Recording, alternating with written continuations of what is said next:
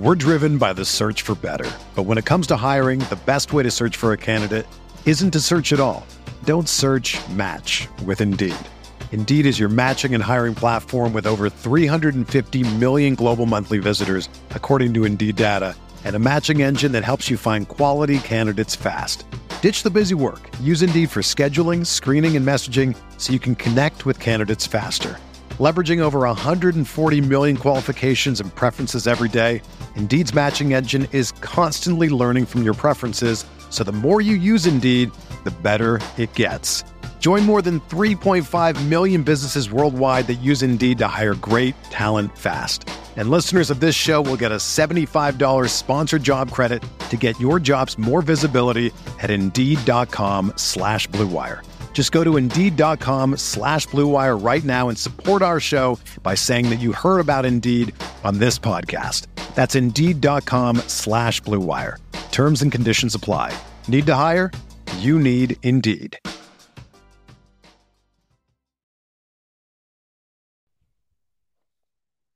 Ladies and gents, boys and girls, Wednesday, February the 22nd, 2023. Hope you're all doing well. Chris Phillips here, the Daily Crow, the Spurs Up Show. Very excited to chat with each and every single one of you today. We have got a jam packed show today because it is game day for both baseball and men's basketball. We're double dipping content bleeding out of the eyeballs here on this hump day. And again, guys, we are live taking your questions, your comments your calls as well, 843-790-3377. That's 843-790-3377. I see Greg, Steve Boyle Jr., Travi, John Edward, Todd Smith, Bruin Nation, Xavier. What's going on? Appreciate you all tuning in. Also, those in the Big Cock Club Discord. Head over to the TDC Questions channel. The TDC Questions channel. Be sure your questions are answered there. Also, guys, we will be streaming the baseball game today in the Big Cock Club Hangout in the Big Cock Club Discord. So be sure you check that out, especially if you're already in the Discord. Tune in. I will be streaming the game. Uh, so should be a lot of fun. Either way, guys, appreciate you all tuning in. Very excited to chat with each and every single one of you today. Like I mentioned, of course, as always, TDC brought to you by our friends over at Prize Picks. Go down the Prize Picks app or go to prizepicks.com. And when you do, use that promo code TSUS to receive a 100% instant deposit match up to $100, guys. You can play anything and everything college sports, pro sports, whatever you can think of. They've got it over at Prize Picks. So, again, go download the app or go to prizepicks.com. Use that promo code TSUS to receive 100% instant deposit match up to $100. Be sure to check them out and tell them that Chris from the Spurs Up Show sent you. And again, join in because so many fans and listeners of the show have made tons of money with our friends at Prize Picks and really excited to continue to have Prize Picks as a business partner and as a sponsor, if you will. Uh, actually, got a call with them tomorrow, hoping to get them involved in a much bigger way. As I told you guys before, I'm really wanting to push more gambling content and make someone like a Prize Picks a much bigger part of the business. So we'll see what happens, but very excited for that. And again, appreciate you all. Go check them out for sure. Babes and Waves, what's up, my man? Andrew Murphy, thoughts on the camo? Let's go ahead and jump into it. I like the camo hats. Um, I think it was a cool nod to uh, our military, obviously, and the United States of America and everything else. And so I, I thought it was a cool thing. I, I definitely think it was a it was a Monty Lee inspired thing because they did that in his time in the upstate when he was the head coach up there. But uh, I mean, it's a cool thing. The hats are incredible. I, I know so many people were asking me, you know, where you could you get the hats? Where can you buy them? I have no clue, guys. I, I'm not 110% sure. We'll have to wait and see if those, um, if those will go on sale. Right? We'll have to wait and see. But uh, yeah, either way. Anyways, it was really, really cool. Great to see. And uh, yeah, love the win last night. Yardcocks continue their torrid start, especially offensively, hitting what? Five more home runs last night, a 19 to 3 victory. And I tell you, as I mentioned in the post game last night, you know, I don't care how optimistic you were or thought you were coming into the season. Nobody, nobody saw this offensive start coming. I mean, absolutely incredible. Um, you love the approaches, the way the guys are handling themselves in the box, a, a, really calm approach, patience as well, and and getting their pitch. And when they're getting it, they're driving it. They're not missing it. So Um, it's a hot start for sure. You know, we'll see how it continues today against Queens. That game taking place four o'clock first pitch. And then, of course, tonight, South Carolina, Alabama. Gamecocks are a 17 and a half point underdog. 17 and a half point underdog. Um, Gamecocks will try to pull the massive home upset against against the Crimson Tide. But again, guys, want to hear from you. 843-790-3377. That is 843-790-3377 here on this Wednesday. Let's see. Again, guys, appreciate you all tuning in.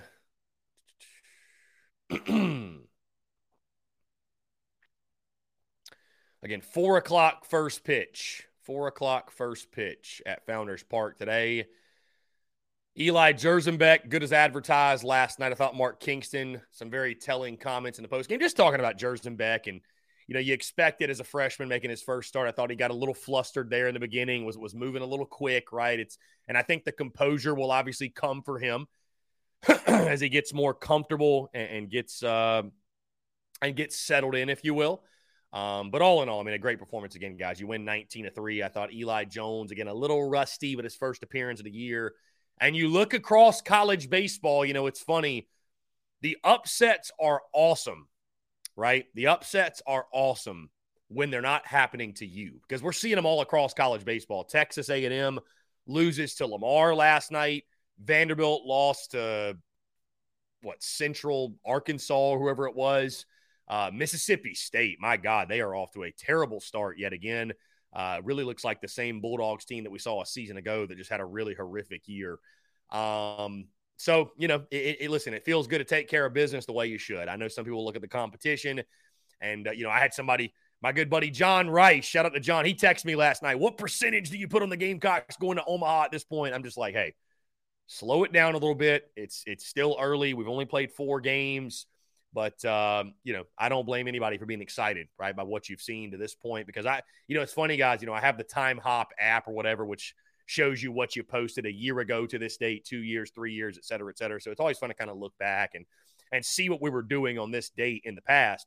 But last year, I, I looked and we played Winthrop at this same time last year. And we won the game seven to one. But my post game thoughts were we we lead the country in singles, I feel like. We just can't get that big knock. We can't get that big hit. And so to Travis' point, right, we we were not nearly as dominant in games like this a season ago or really throughout the entire Mark Kingston era. I mean, I think 2021 we were pretty good in the midweek with a team like Winthrop because of the home run ball, but it still felt like at that point it felt like feast or famine. It really did. And so I, I feel like the vibe is completely different at this point this year. Again, it's only been four games. It's only been four games. We got a long way to go. And when you get in SEC play, the men will be separated from the boys. But you do really have to tip your cap and give credit to this start because, again, it's not just the home runs, it's not even just the gaudy numbers in regards to runs scored. It's the approaches as a whole. And you're seeing a bunch of guys right now that are comfortable in the box, that, uh, you know, are, are seeing the ball well. Again, they're showing patience. And when they get their pitch, they're not missing it and they're driving the baseball. It's not just a home run or nothing swing. The Gamecocks are driving the baseball and it's paying major dividends. Give credit to Mark Kingston, give credit to Monty Lee, and of course, give credit to this group of hitters as well. I mean, how can you not be thrilled with what we've seen thus far?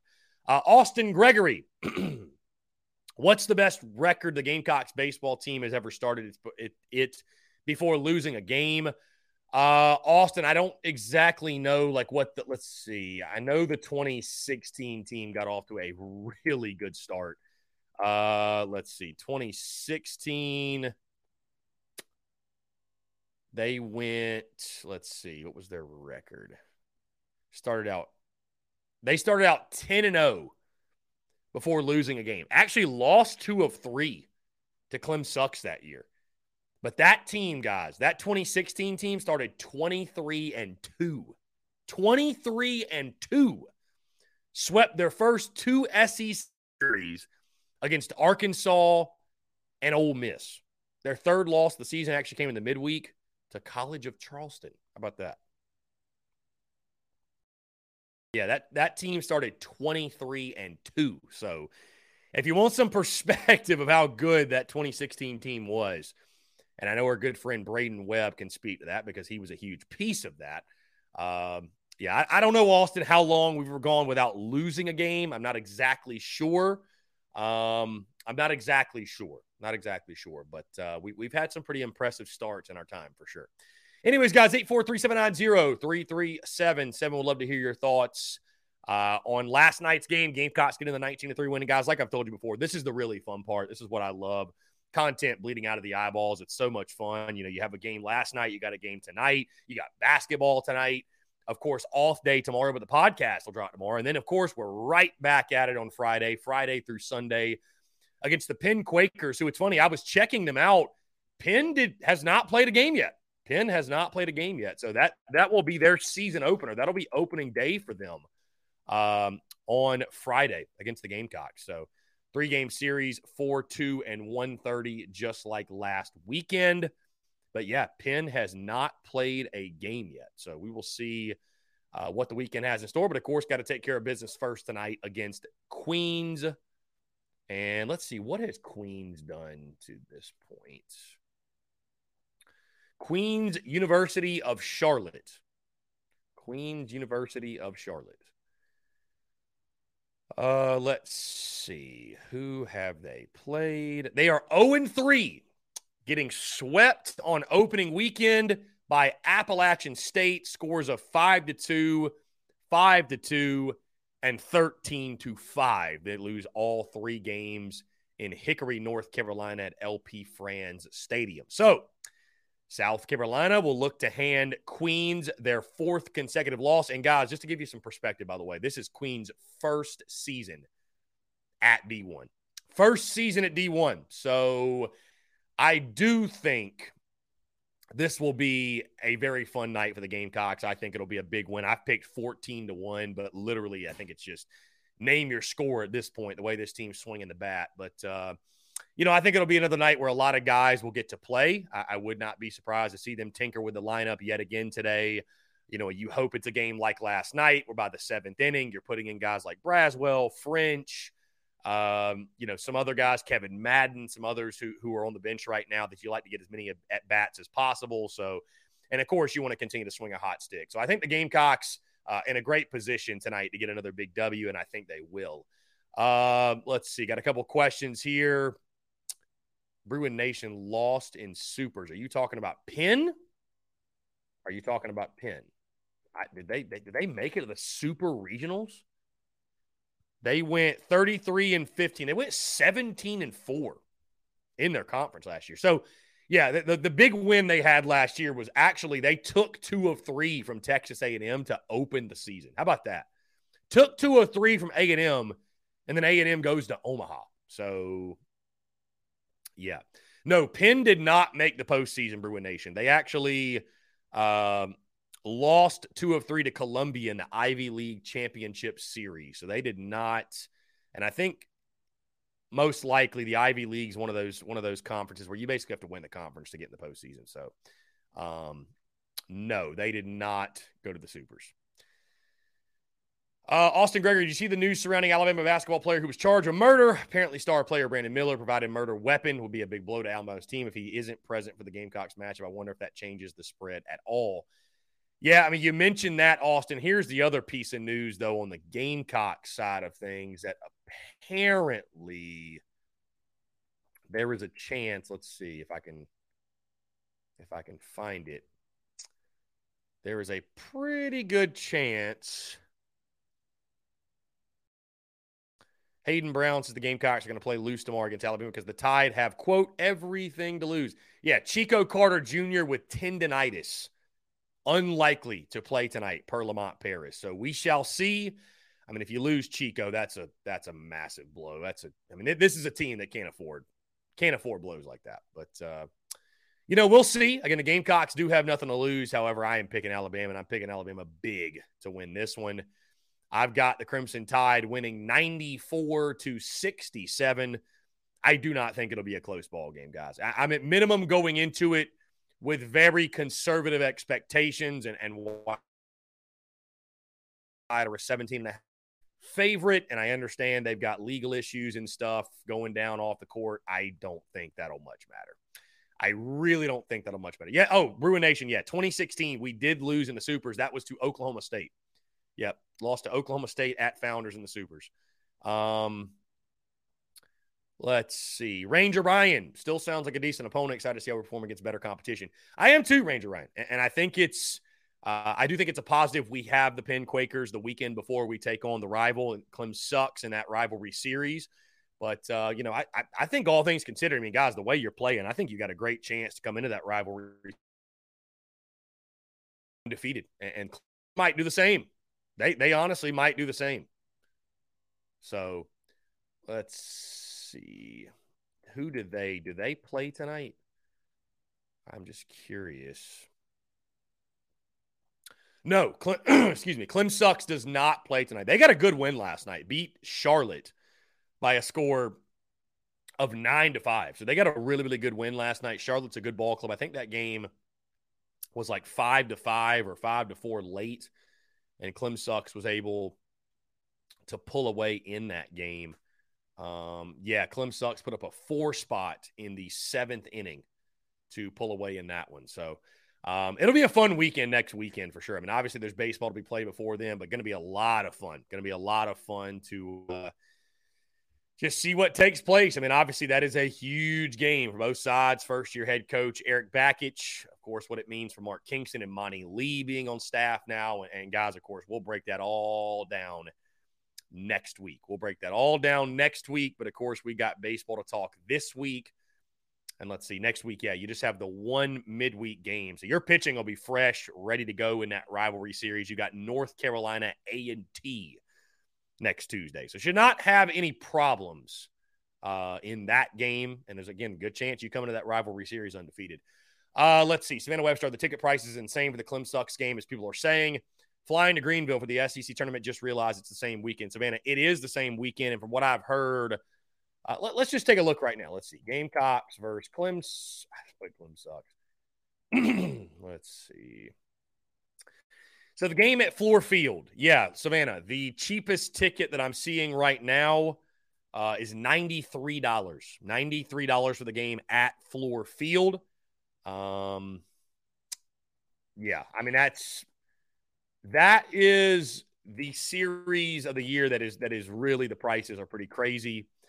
Um, let's see if SeatGeek's got anything better. You know, guys, if you use the promo code Spurs Up over at SeatGeek, you get twenty dollars off. There's actually tickets for the Founders Park game, uh, twenty eight bucks. You can get it for that Sunday.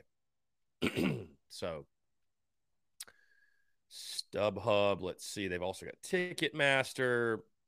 Yeah, the the Fluor Field game for whatever reason is just always a hard ticket. It's it's uh, let's see. Okay, looks like it's StubHub. They've got they've got tickets. Yeah, ninety two bucks, Savannah. So it's it's. Uh, I mean, it's it's not a cheap ticket. I mean, you're basically paying to go to the Fluor Field game what you would pay to go to a football game, damn near. So, um, which is just another reason. And guys, like I told you, we are going to do the live stream watch alongs next weekend, probably for all three games. Probably for all three games. I will do the live stream watch alongs right here in the studio. I've actually got some new microphones coming in tomorrow, the lavalier mic to where I don't have to wear the headset. I can just have the mic on the uh, on my shirt here, and uh, yeah, so I, I will be doing live stream watch alongs for the game, which I think will be really interesting because if you look at the SEC tournament for the women's team, let's take a look here and I think we might be doing something with Carolina Alehouse. I'm not exactly sure.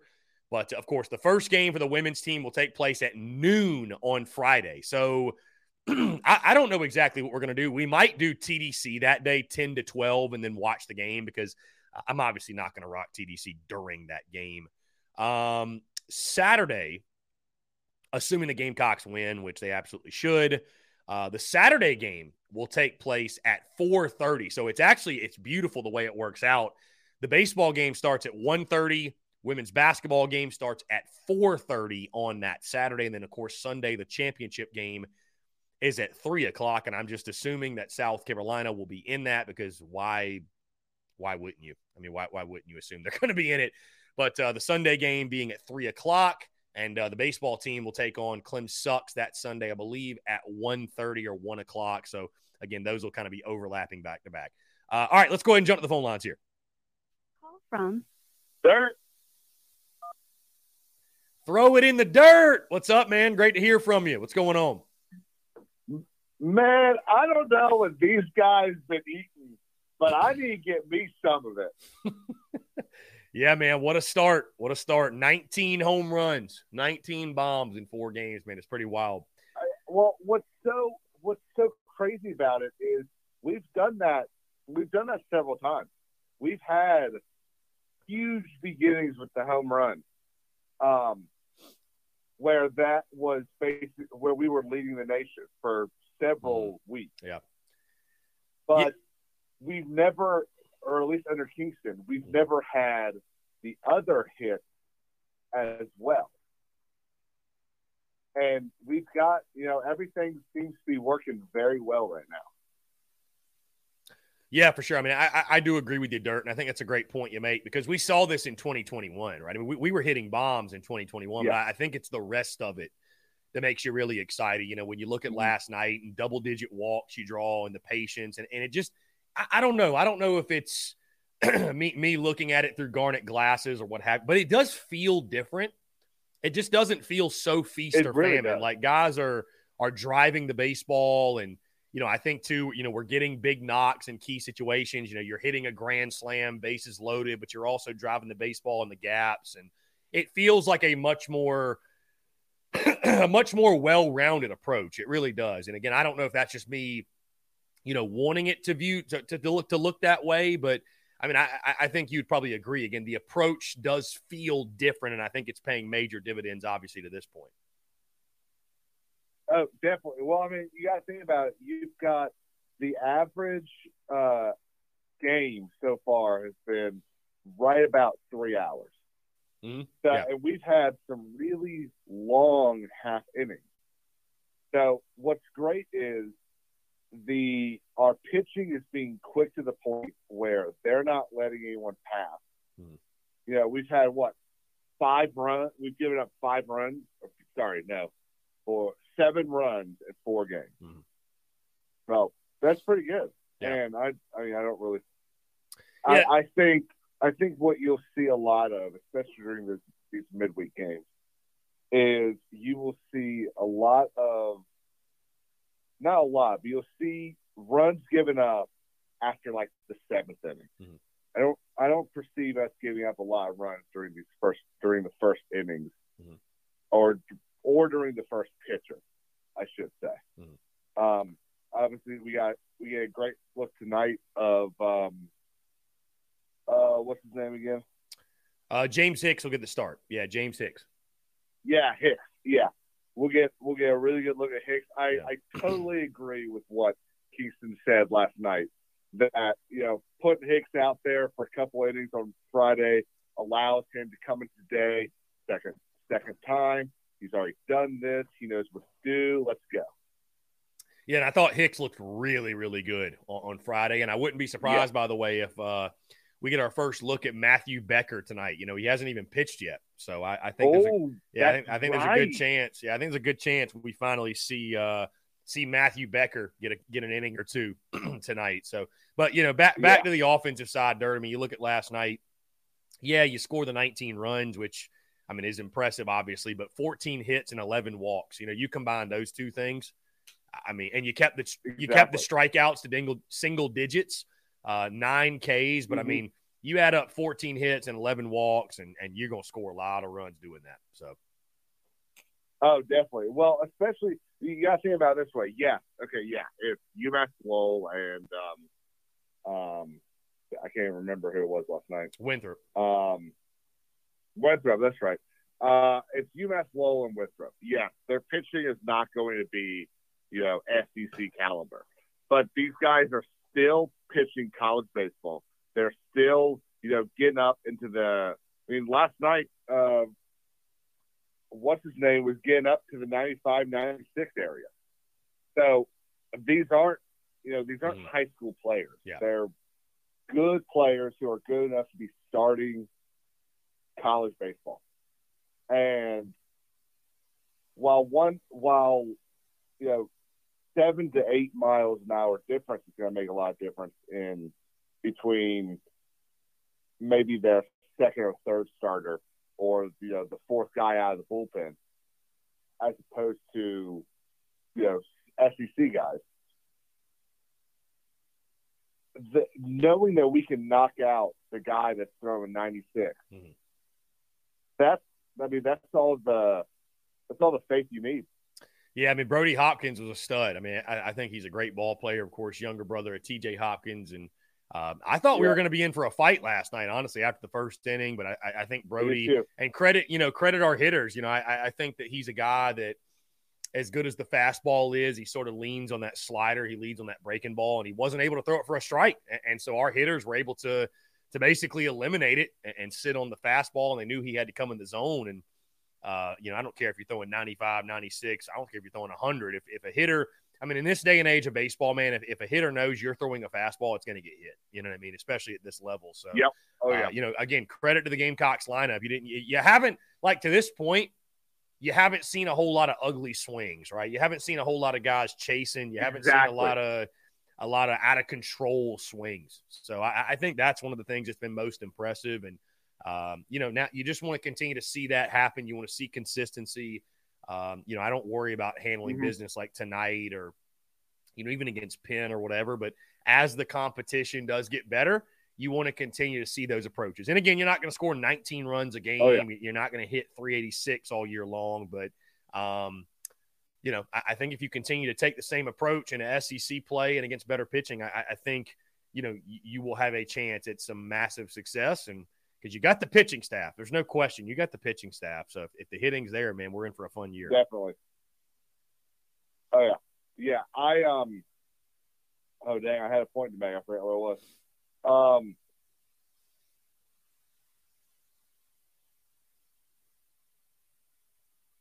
Yeah, it's lost. Okay. Um. yeah. No, I'm. I I definitely think you know if I don't want to look too far into the future, but a a 2016 like I know you were talking about this earlier. A 2016 like beginning of the season is very possible this year. Um, you can get, and I hate to say, get past Clemson because we are playing much better than they are right now. Um, but sweep Clemson, that there's nothing but open field in front of you for a while. Mhm. And I Yeah. mean, so Tennessee loses. Tennessee wasn't playing a uh, normal series. That's true. But Tennessee loses to um, uh, Arizona, who's supposed to be a decent club this year, but they also lose to Grand uh, Grand Canyon, who is, if I recall correctly, the team known just for hitting home runs.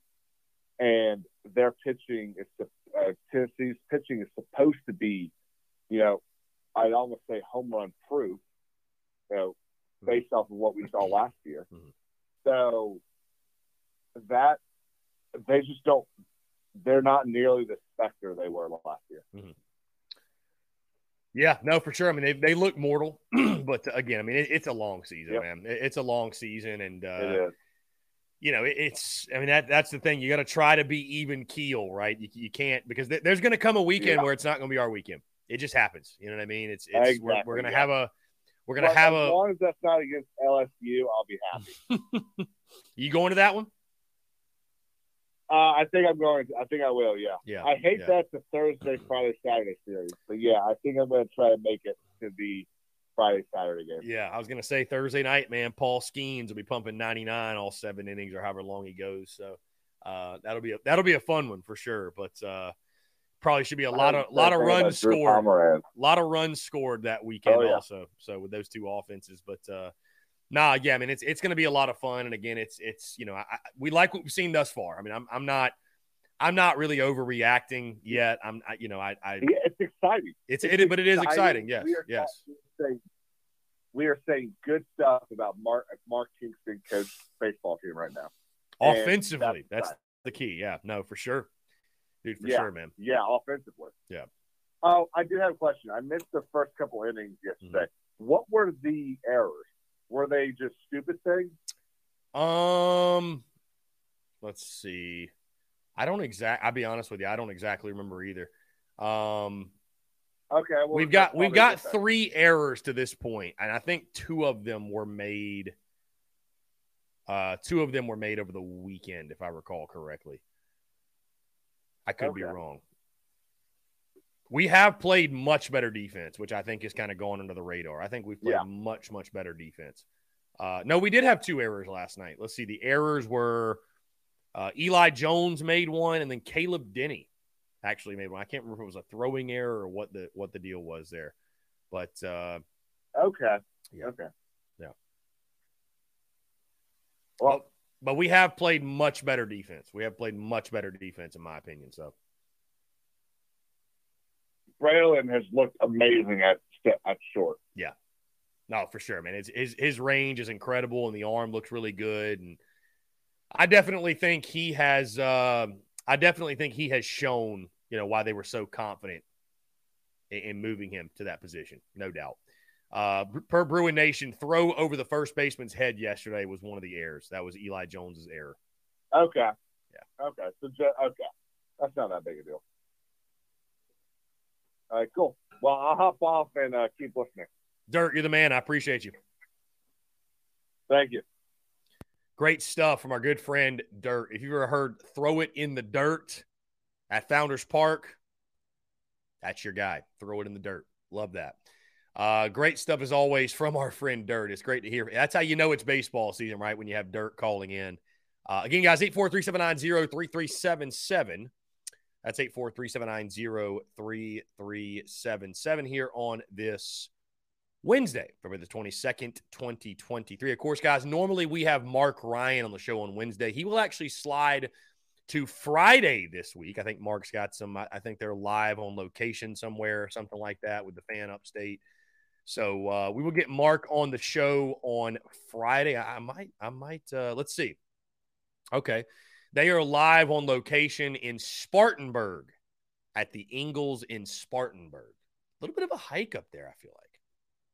Yeah. Either way, I was going to say I might, I might crash the show, but uh, I don't know. That's that's kind of a, that's kind of a hike to get up there. So, uh, anyways, let's jump to. Looks like we have a text here. Yeah, we got a text. Have we talked about the brutal month of April? Big test for the Yardcocks. LSU, Florida, Vandy, and also a midweek game against North Carolina. Welcome to the SEC. I mean, that's just, you know, that's pretty typical. Um, that's pretty typical SEC right there for you, man. I mean, it's, you know, that, that that's that's why you come to South Carolina. You want to play in those series. You know what I mean? You, you want to play in those series, no doubt. So it'll be a test, no no question. But again, you you want to play in those games, right? You have a chance. And I I mean, think about this though. So you mentioned those series: LSU at home, Florida at home. Yes, you travel to Vanderbilt, and that was a series that I would love to go to Nashville. However, it is the same weekend as the spring game. So I'm not exactly sure. Let's see. I mean, this is looking way far ahead. Obviously, that's April 15th. Yeah, you play at 7, 3, and 2 that weekend. So I probably won't even worry about it. Um, again, the live stream watch alongs are going to become a big, big part of what we do. And really excited for that. But um, yeah, I, I don't, I, I don't know. Anyways, yeah, it's a big month though. You've also got UNC in the midweek, and, and by the way, you don't even mention that's coming off a three-game set at Mississippi State, um, and then you face UNC on that Tuesday. So, I mean, listen again, dude, it's the SEC, right? It, it's tough. It, it's it's tough, but instead of looking at it as we have to play Florida, we got to play LSU, like we should look at it as they have to play us. Like we're a good team, right? We're a good team. That's how we should view it. So, nah, man, you look forward to playing LSU Thursday, Friday, Saturday on the 6th, 7th, and 8th. You look forward to playing at Vandy, playing the Florida Gators Thursday. We got a lot of Thursday through Saturday series, by the way, but you look forward to, you know, Florida the 20th, 21st, and 22nd. You look forward to having Auburn to close out that month as well. Uh, three games set at Founders Park. So, you know, you, you run towards competition, not away from it, right? You run towards competition not away from it. And uh, I'm excited for it, man. I'm excited for it. John Edward, I'll actually be at the Friday middle game against Florida. That'll be fun. That'll be fun. No doubt. Xander Kirby says to be successful, you need four to five dudes, hitters, three to five elite arms, and then good baseball IQ. We seem to have that. One thing to note four guys who started last year on the bench French, Brewer, Braswell, and Madden. Always a good sign of how you have recruited. So uh, I do agree with you, by the way, Xander Kirby. And I, you know, I think you you want your lineup and your entire team to be as complete as you can get. But uh, in doing so, yeah, Xander, I think as long as you got four or five guys – uh, like you mentioned, the lineup, three to five elite arms. I mean, I, I think pitching, that's where the depth is really. I, I, think that's where the depth is really seen. But I do agree with you in your in your line of thinking there in regards to, you know, building a successful ball club. Somebody asked, "Do you stream the watch alongs in the Discord?" So, this is a great question. So the the hangouts that we're doing are in the Discord, right? And so, like for today, today, for example, I will stream the game on my Mac and then stream the hangout, or I will stream the game in the hangout. We can all conversate there and talk and chatter and what have you. So the live stream watch alongs are going to be a completely different thing. We actually did these two years ago. The live stream watch alongs are going to be, uh, those are going to stream, be streamed like right here Facebook, YouTube, Twitter, and Twitch, right? And it'll literally be just a live stream, but I will be watching the game, right? Now, I will not have the game feed pulled up because that's illegal. Copyright issues, you can't do it. But like at the bottom line here, this bottom ticker, I will update that with what the score is and, and anything else, what's going on, what have you. But uh, those will be public. The watch alongs will be public. Okay. Uh, so that'll be a brand new piece of content we roll out. And um, I'm really excited for it. I think it's a cool, fun thing. I, I just think it's a, a, unique way to create content. We're not going to do it for every single series, right? We're not doing it this weekend. We're not doing it for like the Bethune Cookman weekend, right? Following the Clem Sucks weekend. But for the big series and big games, if you will, that is something that I will be doing. So, uh, and you know, we'll try it out. If if I hate it, then then we'll go away from it. But it's something that I want to bring back. I, I think you know, again, it's my number one goal on game day, no matter the sport, is to create great content. And I think doing these live stream watch alongs is going to give us the opportunity to do so. And I think it's going to, again, allow me more freedom and flexibility to lock in in studio and again be on my phone and create content and tweet through games and, and, and post highlights and clips and which is again which is again my the entire goal and the entire mission of what I do during a game. So uh, looking forward to it. Going to be a lot of fun. Uh, let's see. Happy Happy says the past two weekends have been encouraging. However, I'll withhold my opinion of the Yardcocks getting the conference play, and that's fair. Listen, that's fair. That's fair because you know the this season was never going to be judged on beating Winthrop, right? This season was never going to be judged on beating UMass Lowell. I mean, those games are important. You should win. But if you're not winning those games, you have a problem. And I'm not trying to take anything away because there are teams across college baseball that are not winning games they should be winning. But, uh, you know, it, it, you can go undefeated in non-conference play, but if you if you're trash in SEC play and you still can't hit good pitching, you didn't accomplish what you set out to accomplish in the first place. So I, you know, I think that's fair to withhold judgment. I mean, I'm someone that uh, you know, I'm not all of a sudden overreacting and saying, "Oh, you know, we're we're we're we're uh, we're going to Omaha now. Go ahead and book your flights." Like, you know, I'm I'm not going to say that, but there have been there have been very encouraging signs early, very encouraging signs early, and you know, we'll see if that will continue. Uh, back to what Savannah Webster said. Uh, it's on SEC Network Plus, the baseball game. Do you think the bars up there will have it on? Uh, well, again, Savannah, I'll be doing a live stream watch along. That won't have the game on necessarily. Will the bars have it on? Savannah, unfortunately, I don't think so. I, I just, I don't, and I mean, I don't know. I can't speak for each individual bar, but unfortunately, I don't know that college baseball moves the needle enough for the masses um, for them to throw it on. I, I could be totally wrong.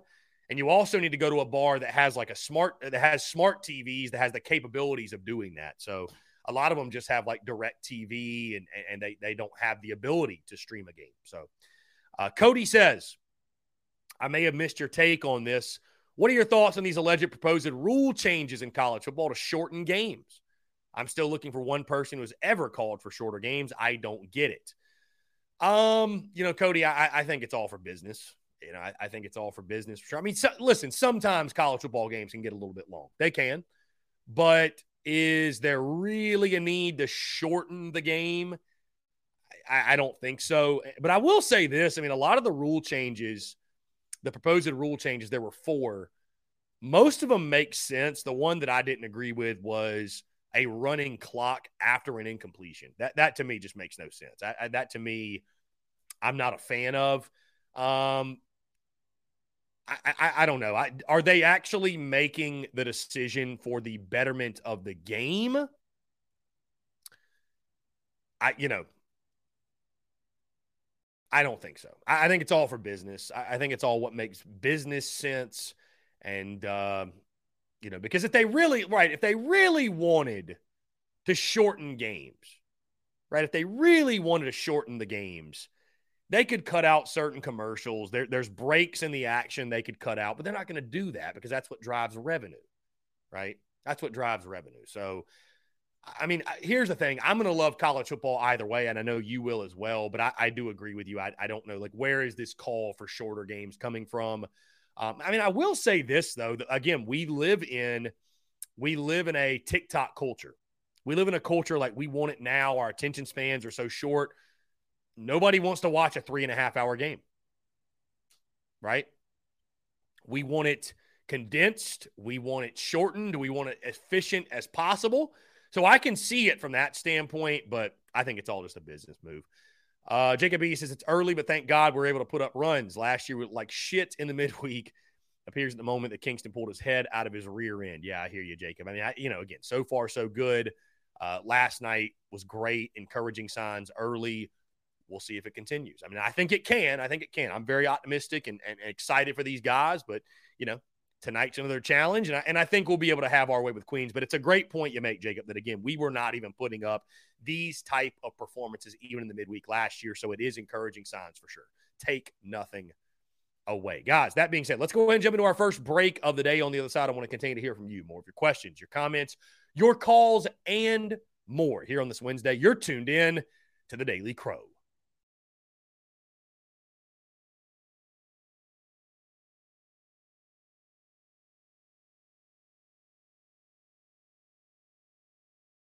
All right, guys, we're back. Taking your questions, comments, calls. 843-790-3377. That is 843-790-3377 here on this Wednesday, February the 22nd, 2023. Let's jump right back into your questions and your comments. Brian Dean says 19 to 3. I love our patience behind the plate. The Monte Lee factor. And Brian, I'm glad you bring this up because I, I think what's interesting, Mark Kingston last night in his post game, right? And I've noticed this throughout the preseason and in all of his post game pressers as well. You know, we we wondered about the dynamic with Mark Kingston and Monte Lee and just what that working relationship would be like. And, you know, I, I think it says something that Mark Kingston is so quick and eager and willing to put ego aside, put pride aside, and give Monte Lee credit the way in which he's doing. Again, he talked last night about, you know, the, the, the Monte Lee effect and the, uh, the way he's impacted their approach in a positive manner and the way that their hitters are, are playing with such confidence, swinging a bat with such confidence because of what he's brought to this team. And again, I, I just think we need to acknowledge the the level of ego death and the level of you know humility that that takes right because you you could you could think to yourself, hey, he's going to be threatened as head coach because he's bringing in, you know, Clem Sucks as old head coach, and he's bringing in a guy that's been in Columbia before and had massive success, and you know the pressure's on him, and everybody loves Monte Lee. But so far, I mean, I, I think the working relationship has been nothing but a success to this point, and you know, I, I think utilizing Monte Lee as an asset for this ball club, it's paying off huge dividends right now. And I think you've got to give Monte Lee a lot of credit for the hitting approach that he's obviously brought. And he is the hitting coach on this ball club. And, you know, maybe Mark Kingston's been a little bit more hands off. We don't know. We're not behind closed doors. But I think that's just been really interesting because we wondered again, and it'll be something to continue to watch is the, the working relationship and the dynamic between those two. I, you know, I, I think all things considered right now, so far, so good for the Kingston Lee experiment, if you will. So, been really, really cool. Been really cool to see. Brian Dean can't pronounce the name of the starting pitcher. I know he was a freshman once. He settled in. He was spot on. He was a freshman once. What do you mean? Oh, Jerzembeck. I'm assuming you mean Jerzembeck. Yeah, Eli Jerzembeck was really, really good last night for sure. Eli Jerzembeck was really, really good last night for sure. Uh, Matt Bruno definitely seeing the differences in approach to the plate. Seems like Monte's having an impact there. Love to see the aggressiveness. Really hoping we can keep it through SEC play. Yeah, man, I I, I think Monte certainly. I think Monte certainly is having an impact. I think also too, and again, Kingston mentioned this last night. It's just you have a group of veteran hitters now. I mean, you, you got guys that, you know, they're not freshmen anymore, right? Guys like LeCroy, Messina, Hornung. They've got a year under their belt. They got a year of summer ball under their belt you know, again, these aren't just these aren't greenhorns anymore. These guys have turned into some of your veterans. And then you bring in guys like McGillis, like Casas, like Denny, right? Who are very experienced ball players and, and who have played a ton of baseball. Also, you've got your leader in Braylen Wimmer. Uh, you know, Evan Stone taking a jump from year one to year two. Uh, you know, and, and then you got a really talented freshman in Ethan Petry. So you know, it's it, it is a much more veteran lineup. It's an older lineup. It's an experienced lineup, and that matters. That that just matters. Seeing and getting experience of the college game, it's a very big deal. So I think there's a multitude of reasons as to why you are doing what you're doing. I, I do believe there's a multitude of reasons, but uh, you know, you just love to see it click. You love to see it come together, and uh, you know, I mean, it's it's it's a lot of fun to watch right now. It's a lot of fun to watch right now. So, um, anyways,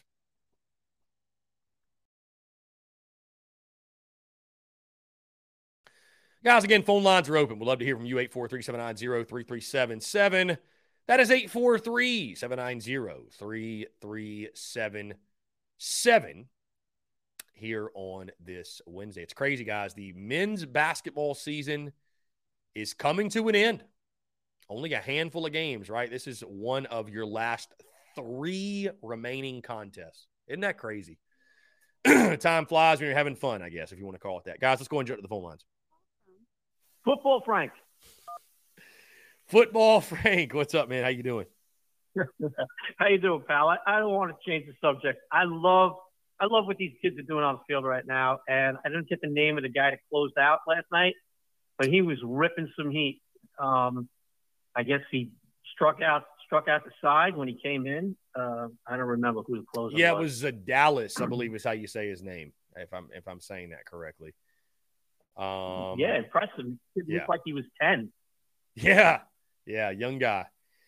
Yeah, young guy. Yeah, was, young uh, kid from Yeah, nice. Zach Zadalis. Zach Zadalis. Yeah. Cool. Um, I just wanted to just switch a gear here to uh, football for a 2nd mm-hmm. I was listening to Andrew Lyons, I guess today was talking some stuff about you know football program and how you know the next step for Shane Beamer is to beat Tennessee and Georgia and Clemson regularly, man. But we're we're skipping a whole entire year. I mean, what we got to do regularly is beat Florida, Missouri, uh, you know, Mississippi State, Texas A&M, Kentucky. That's our next state uh, next year. Those we got to take care of business and maybe steal a win, you know, from one of those three, uh, you know, and, and then move on. I just think that that's just a false narrative saying, yeah, the next step to change. You're just setting them up for failure. I mean, how do you expect to beat those three teams regularly after three years uh, as a head coach? Yeah, I mean, I think that's a great question and a great uh, talking point, Frank, is like, what is the next step for South Carolina football under Shane Beamer? And I agree with you. I actually agree with you.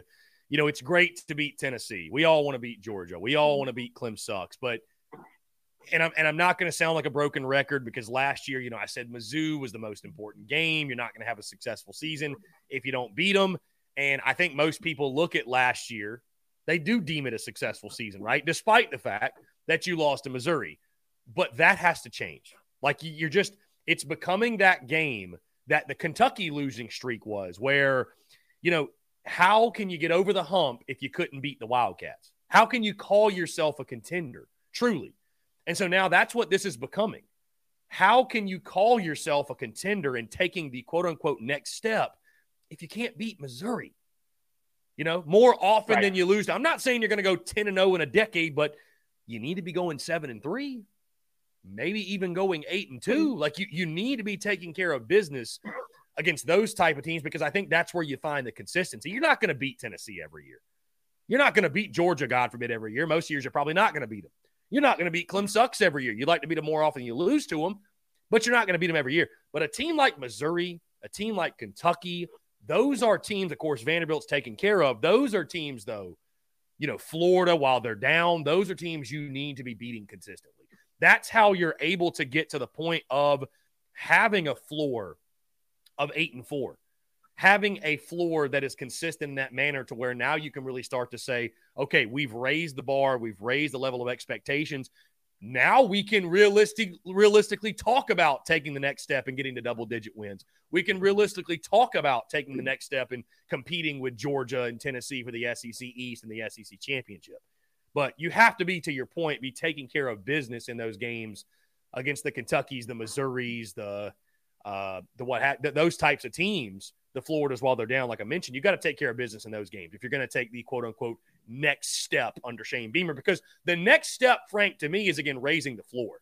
That's what it is. The next step is raising the floor. Sure. As our good friend JD Pickell said before, if you can make eight and four your floor, there's not a Gamecock fan out there that wouldn't take that because when you look at the history of this program, you've had spurts, you've tasted success here and there, but you've never had sustained success. You've never had consistency that would come with the floor being eight and four and doing that, let's say, over the course of a decade. That would be unprecedented for South Carolina football. Yeah. That's, you know, see, that that's the situation like this and these teams that we're talking about, like Missouri, Florida, Kentucky, you know, uh, Texas A&M, Mississippi State, it's not only it's not only beating them, it's it's going, it's setting a foundation up where you beat them home or away. It doesn't mm. matter where you're playing them. It, it's not even a discussion. Yeah. We're going to beat Missouri in Missouri. We're going to beat them at home. You don't need to be waffling. Oh, maybe we got them. Maybe we don't. Because you're never going to, like you said, we can't come up off that floor and start talking about consistently beating Tennessee. I mean, forget about consistently beating Georgia. If you're not taking care of Missouri, and, and last year's Missouri game was so bad, game was so bad, game was so bad, game was so bad, game was so bad, game was so bad, game was so bad, game was so bad, game was so bad, game was so bad, game was so bad, game was so bad, game was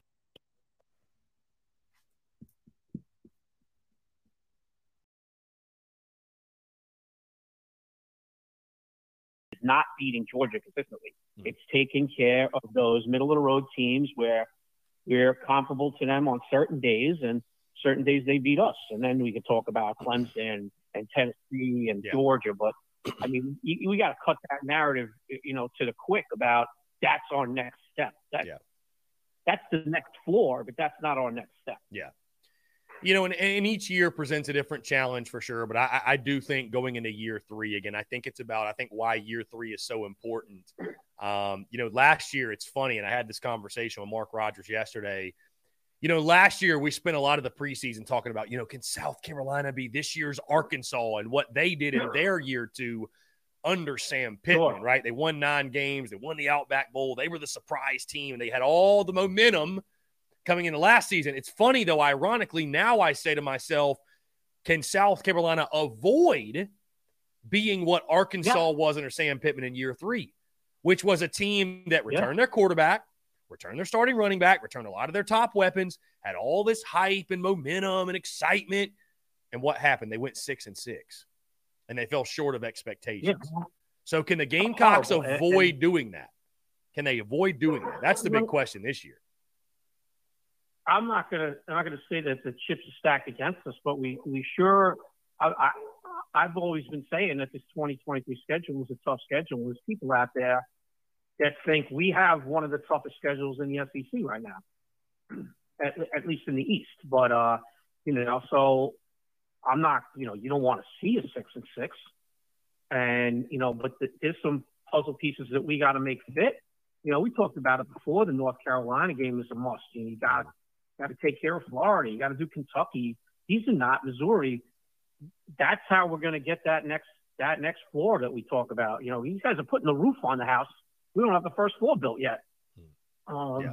You know, so I thought it's kind of amusing that there's, there's, there's pundits out there thinking that, you know, you're putting Shane Beamer in a bad spot, saying, yeah, okay, here, here you go, man. Your next step is uh, going two or three, two and three against Georgia over the next few years. I mean, I just that's not going to happen. Yeah. No, for sure. I, I, I agree with you. Again, raising the floor. It's about raising the floor, right? It's like it's like uh, it's like being a good golfer. You know what I mean? Like everybody can hit a miracle shot, you know, hole in one right? Some of the worst players, the worst amateurs have holes in one. But what makes the pros the pros is their floor is to a level their misses are so small, right? Their misses are small. Yeah. It's not that their successes are great. Everybody can have great success, but how wide are your misses? So for South Carolina football, it's about raising the floor, right? It's about raising the floor and, and making a quote unquote bad season seven and five or eight and four, and that being the floor for you. Um, again, that that would that would be a massive step forward for this program. Massive. Uh, eight, eight and four this year and a bowl win is would be a phenomenal huge year, three, I think. Huge year because it continues. I, I, mean, you keep momentum. You you continue exactly. to recruit at a high level. Absolutely, absolutely. And I, I mean, phenomenal. I mean, that to me, to me, I don't know where the wins and losses are coming from, but but to go eight and four and win a bowl game, you know, you go eight and four, you got to remember you know, careful what you wish for, right? Now you're going to end up playing a top, you know, 20 team in a bowl game. Um, and to win that, like if we had beaten Notre Dame, this season would have been completely over the top. But, mm. you know, again, going eight and four and winning a bowl game, going nine and four overall, that's phenomenal in year three. With the schedule we have on, on, the, on the sheet, mm-hmm. I'm going to take that as a win. Yeah, no, I would agree with you. Yeah, I mean, again, you mentioned Phil Steele and his uh, his metrics per his metrics, the Gamecocks do indeed have the toughest schedule in college football this season. So take that for what it's worth. Yeah, I look, we're not playing Hawaii, and we're not. I mean, we're talking like remember last year some some Big Ten stalwarts are out and beating up on the Rainbow Warriors in yeah. week two, and you know we got to go. We got to play Georgia. You know, uh, we got to play Tennessee and Neyland. I mean, been, we're all gonna we're all gonna witness it firsthand. But you know, Mm-hmm. Like you said, you you got a uh, last year would have been completely different had we not pulled out those two miracles. You know, based on the fact that we couldn't take care of the teams we should have. Mm-hmm. Yeah, I mean, I, we got to eliminate yeah. that. Yeah, no, we do have to eliminate that. You're right. Yeah, games that you know you, you lost three of your three of your four regular season losses came to teams that finished six and six. Pretty crazy yeah, when not, you think not, about not that. Yeah. Yeah, not a good look. Uh, you know, and and I you can roll the tape back. I mean, I went down for the Tennessee game, and I basically, you know, on the program said, "Listen, I'm going down there, and I'm going to rush the field if we cover the spread." You know, no nobody, you know, nobody mm-hmm. thought we were going to win that game until we were up, you know, 28 nothing. Um, but uh, yeah, anyway, so I'll, I'll let you go. Uh, good luck, the Yardcocks today. I'm looking forward to a nice win. That was uh, and uh, Robbie Davis was only off by 10 runs, so he's getting closer. Indeed. Hey, Frank, I appreciate you, my man. It's always a pleasure chatting with you. Take it easy. Have a great one. Yeah, man, you too. Appreciate it. Guys, when you start looking at the 2023 season, by the way, and I appreciate that call from Frank. Great stuff as always. Could you argue that Florida is the most important game of the season? Could you argue that Florida is the most important? I, I, I think you could. I think you could. I think when you look at you know, SEC East hierarchy and, and you look at uh, games you need to win, in my, I mean, in my opinion, I, I think you could argue that Florida game is the most important game of the year. After coming off a bye week, after what happened last season, you get the Gators at home, you know, and, and you look at what it sets up. It actually begins your October slate and it leads you into after that you've got at Mizzou at A and M right back to back, which it's crazy that you have those two road trips back to back. And I'll lock in, guys, my weight, my most important game of the 2023 season. Um, you know, later this summer, of course, you guys know the drill in regards to when we do that, but I think you could make an argument that the Florida game is the most important game of the year. I think you could. I really think you could. So, um, you know, I, I, think it's probably for me, it's either between that one or the North Carolina game. I, I, I just, uh, let's see. Coach Ford, yeah, UNC the most important game. That is a winnable game. That is a must get. Yeah, I, I listen. I, I, don't disagree with you. I don't disagree with that. I, I just think that, I think that, I think if you're going to hit eight and four or better in this year, UNC might be a game you need. I, I don't think you have to win that one. Coach Ford, I don't think you have to win the UNC game, but it's, I don't know. I think that'd be a really tough one to lose. I think that'd be a really, really tough one to lose. Um, I mean, Jacob, you say Mizzou on the road. I'm just, I'm not making, I'm not making the Mizzou game the key game again because we lost it last year and still went eight and four in the regular season. You know what I'm saying? still went eight and four in the regular season. Uh, and you, but see, listen, you say UF, they don't have a quarterback. It's at home. We should win big. I mean, I didn't think Florida was all that great last year, and they kicked our ass like just a nightmare. One thing is for certain the Florida game, well, it's on the road, but I was going to say the watch party will not be in Summerville for that ball game. And I, I don't know what game we'll do a watch party for Summerville. And I have no idea. Excuse me. Um, I, I don't know. I don't exactly know what the plan is for football season in regards to watch parties, live stream watch alongs, go into games, what have you. So. Mm-mm-mm.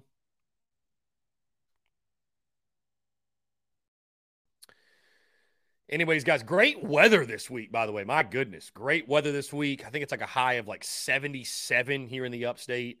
Uh, beautiful weather all throughout this week. How about the Titans have re- released Taylor Lewan? Wow.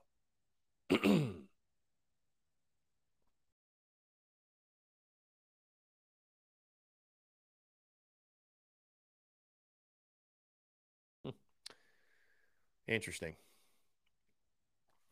Babes and Waves. Clem sucks is the most important game, period. I hear you, man. I mean, I, I think there's, I guess it kind of depends on what type of Gamecock fan you are. I, I think there's some Gamecocks that they will forever, every single year, um, say that that's the most important game.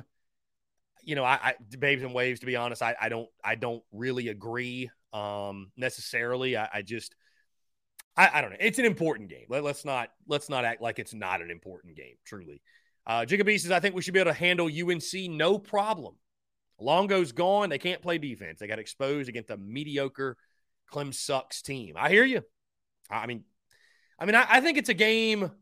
I think the spread's going to be a lot closer than you think. I mean, Jacob, think about what we're dealing with. Yes, you have Rattler, Juice back, but I mean, how about your defense? How about your defense going up against Drake Maye? Going to be a tough game. Let's jump to the phone lines here. Call from Robbie Davis, Zaxby's Hall of Famer. Robbie Davis, what's going on, my friend? How are you? I'm doing good. Just finished eating my lunch before I called in. What'd you have How for lunch? What, what'd you have for lunch today, my guy? I well, I had some spicy chicken patties for lunch. Spicy chicken patties. Mm-hmm.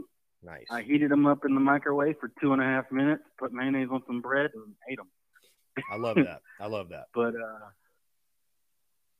and anywho, just for the heck of it, shout out to Frank. Okay, shout out to Frank. I don't know if I'm pronouncing his name yeah, right. Frank. Yeah, I, I think it's in Frank, right? Yeah, yeah, Frank. Yeah. Shout out to Frank just for the heck of it. Yeah, I was off by ten runs, but guess what? Who cares? We won the ball game. That's all that matters. Okay, we we came, we saw, we conquered, we took care of business. Mm-hmm. Okay. and to be honest, I don't, including yourself, I don't think anybody was expecting the the bats to be this hot so early in the season. And I certainly know I wasn't because, I mean, after last season, what else? What, what, what, what were we, what were we supposed to expect? Mm. Something different? I would say prob- probably not. But for some reason, we're we're hitting the cover off of the ball right now, mm-hmm. and I'm pretty sure every South Carolina baseball fan is giddy with how we're hitting the baseball right now. We have hit multiple home runs in every game so far, if if if I remember correctly. I don't think there hasn't been a game yet, even though yes, we're only like what four games into the season. Mm-hmm. There hasn't been a game yet where we have not hit a home run. And I love the patience that these the patience that these guys have at the plate. Okay, love it, and that's what you've got to do whenever you're playing baseball and you're up and you're batting. Right, you got to be patient. Mm-hmm. Don't try to overthink it. Don't try to overdo it. If they give you a pitch, swing at it.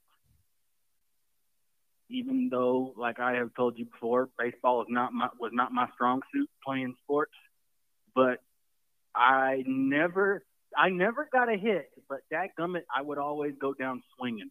And I'd rather be a guy that goes down swinging than just standing there and watching the ball go by on the third strike. Okay, I'm just saying. Damn All right. right. Damn right. Love that. I'd rather I'd rather you go down swinging than go down looking. Okay, and I could tell later later in the game last night that the pitchers for Winthrop were scared. They were not throwing the ball nowhere in the strike zone. And when they did, we made them pay for it. And that's what we've got to do tonight and going into this weekend and moving forward throughout the season. When they give you a good pitch, swing at it. Absolutely. Because one of two things is going to happen. Mm-hmm. You're, you're either going to hit it or you're going to miss. But if you time it correctly, you're going to get a hit just about every time. You, you hey, you could you could hit a foul ball. Another thing that could happen. Yeah, yeah. I'd rather I'd rather you yeah yeah you yeah, hit a foul ball, do something. I don't care. Just just go go down swinging. Don't stand up there like a knot on a log and don't let it go by you. Okay, don't do that. And that's what we're doing. Okay, we're getting guys on and we're making them pay for it. And I told you before the season, that one of the things that we struggled with was when we had guys on, we couldn't get them in. And right now, we are absolutely raking in runs. Okay, I'm tempted to pick us to score 20. Okay. Why not? I don't remember what my prediction. I I don't even remember what my prediction was for today that I gave you the other day. But I'm tempted to just tell you we're going to score 20 because we've scored 19 to 20 runs in every game so far. So why not? Why not? Cocks by 90, literally. literally Cocks by 90. Literally. Uh, and I think I, I I I don't know who's who's pitching for us tonight. James Hicks. James Hicks will get the ball. Okay, that's right. Yeah, Hicks. Yeah. I I I I, I like James Hicks. He's, he's he's he's pretty darn good. Okay. And I think if if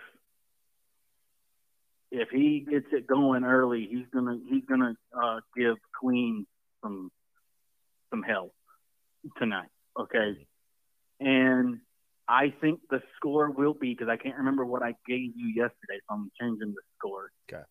I would not be surprised with the way these bats are going right now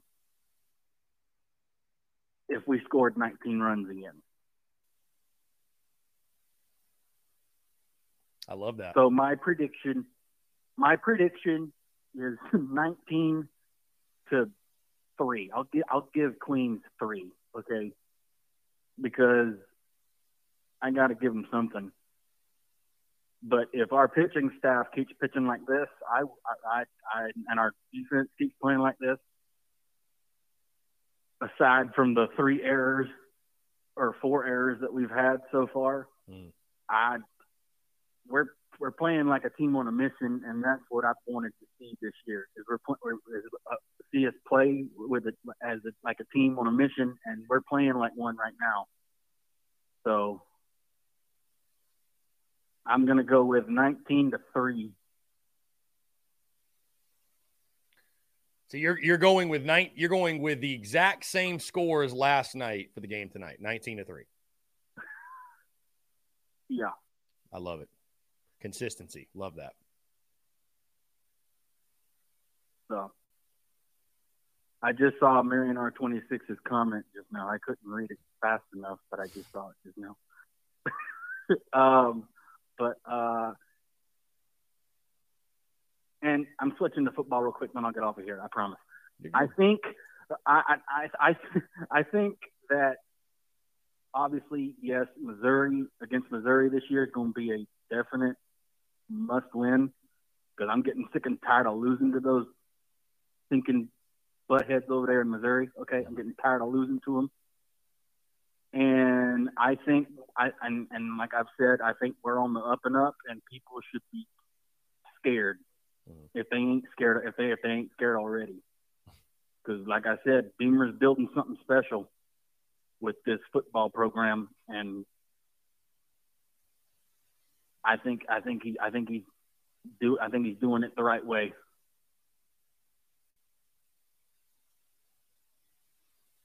I'm excited too, man. I mean, listen, Beamer ball to the moon. I mean, truly, it's uh exciting. Beamer ball to the freaking moon. Yeah, it's exciting times to be a Gamecock, man. And I mean, I you know we got a long way to go till kickoff, but hey, before you know it, spring ball will be starting up. Yeah, and, I mean, be... I, I, would imagine spring practice will start yeah. within the next week or two. I mean, the spring game's April 15th, so um, yeah, yeah, or beginning of March or what have you. Um, yeah, yeah. So it, it's uh it's exciting times, man. And football moves the needle, and nobody's itching, nobody's itching, nobody's itching, nobody's itching, nobody's itching, nobody's itching, nobody's itching, nobody's itching, nobody's itching, nobody's itching, nobody's itching, nobody's awesome, awesome what Beamer's doing. So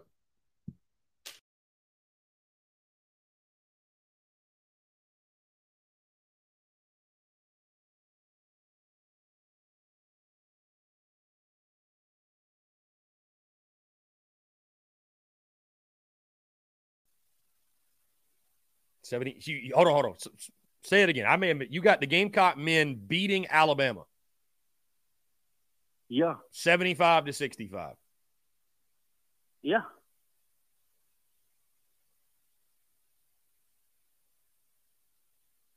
The upward trajectory's got to start somewhere. Might as well be Alabama. I love that. Hey, Gamecocks will do the unthinkable as 17 and a half point underdogs on the home floor. I love it. GG hey, Jackson baby. scores 40 and we get it done. Why not? Why not? Yeah. Why not? Hey, you hey, you still got and remember, like I've said before, you still even though we're picked to go even though we're probably picked to get our brains beat in, they still need to play the game, right? So why not pick us to win? To hell with it. Well, I respect that prediction. Like I said, I'm going with 94 to 67 uh, Alabama. So one of us will be right, one of us will be wrong, and hopefully it's you. Hopefully you're the one that's right. I'd love to see that. but uh, I'm gonna go ahead and get off of here. You have a great rest of your what's been today's Thursday? Yeah, today's Thursday. Yeah, have a great rest of your Thursday. I hope everyone in the live chat and everyone watching has an awesome rest of their week. Go Cocks and to hell with that team in the upstate. Well said, Robbie. I appreciate you, my friend. All right, buddy. Have a good one. Yeah, man. You too. Take care. Great stuff from Robbie Davis. He's got the Gamecocks beating Alabama. Shooter shoot indeed. Uh, let's see. I saw somebody comment here. Jeff Gullidge, have a request. By no means am I trying to tell you what to do. Please don't take it that way. But this football season, can you still have Jake Crane calling every week? Love his one liners. Yeah, Jeff, I'd love to have Jake Crane on. Jake's incredible. Yeah. Now, and listen, Jeff, I'm not I don't take it as you're telling me what to do, but I love the feedback. So you tell me, you guys tell me what guests you like, guests you don't like, whatever who you want to see more of. Apparently, Jake had a one liner today. We're treating college football like Madonna is treating her face. Stop changing it because you're ruining it. and that, without a doubt, sounds like a Jake Crane one liner. On that note, let's go ahead and jump into a break. On the other side, I want to continue to hear from you more of your questions, your comments, your calls, and more. You're tuned in to the Daily Crow.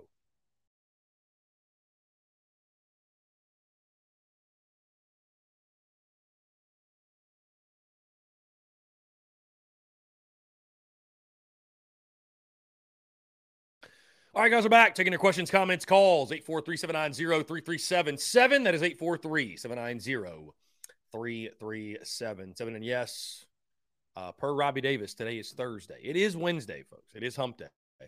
Uh, Robbie Davis is, is living in the future, I guess. Either way, we're taking your questions, comments, calls. 843 790 3377. That's 843-790-3377. Gad says, my favorite Jake one liner was the week of the Tennessee game. He said Rattler better come back next year because the only chance he gets drafted is if World War III starts. I do remember that one. That one was funny. That one was very funny. Yeah. That one was very funny for sure. Yeah, guys, the plan will be to have a uh, you know, to have a, a full guest lineup yet again on TDC. That that will be the plan, no doubt. Um so I'll be looking forward to that. That'll be really exciting. I thought it was a blast last year, and uh, yeah, we'll definitely do it again. So, anyways, guys, appreciate you all tuning in. Thank you all so much for the continued love and support.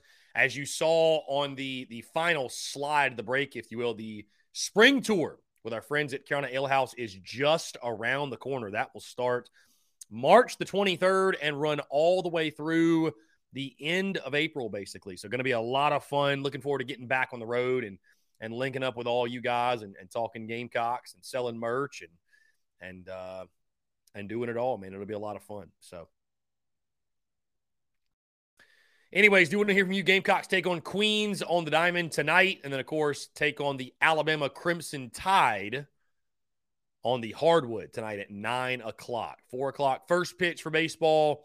Nine o'clock tip off for basketball. So, really excited, looking forward to it. Let's see. Bruin Nation says 19 runs. We're beating Alabama, and it's Thursday. Yeah, Robbie Davis is bold for that.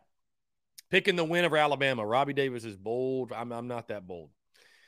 I'm not that bold, folks. I'm not that bold. So, cheers to Robbie Davis that he's correct from his lips to God's ears. From his lips to God's ears, no doubt. So, John Edward just shot you a DM, my guy. Your t shirt has been shipped, by the way, or your order, whatever was in the order, it has been shipped. So, it has been shipped. I'm really surprised we haven't gotten an announcement on when on when spring ball will be taking place. I'm kind of surprised at that. I'm actually kind of surprised at that.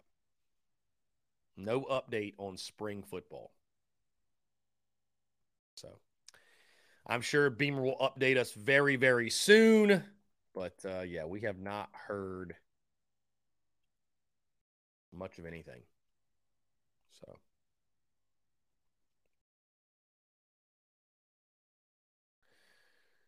Anyways, guys, appreciate you all tuning in. Like I said, hey, podcast will drop tomorrow. We will be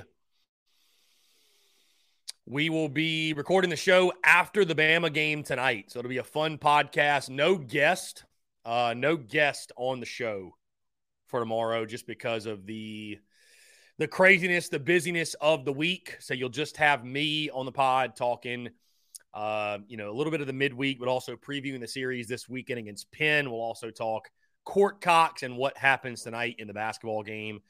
So looking forward to it. Really, really excited. And uh, yeah, it'll be nice to drop the pod once again tomorrow. And then, of course, we will have uh, game day on Friday for the baseball series. Yes, today is Wednesday indeed. Today is indeed Wednesday.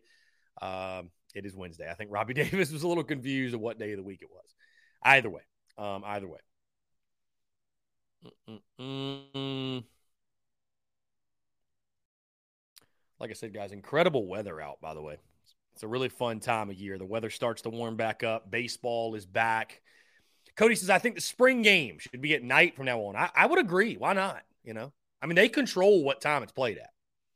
There isn't a TV issue. There's, I mean, Shane Beamer and company literally control when, what time, everything the game's played. So why not? Why not make it a night game? I don't know why they wouldn't after last year. It was a huge success. That was a massive success. So why why why not uh, why not have the spring game at night? So I think that'd be really cool. Mm-mm-mm.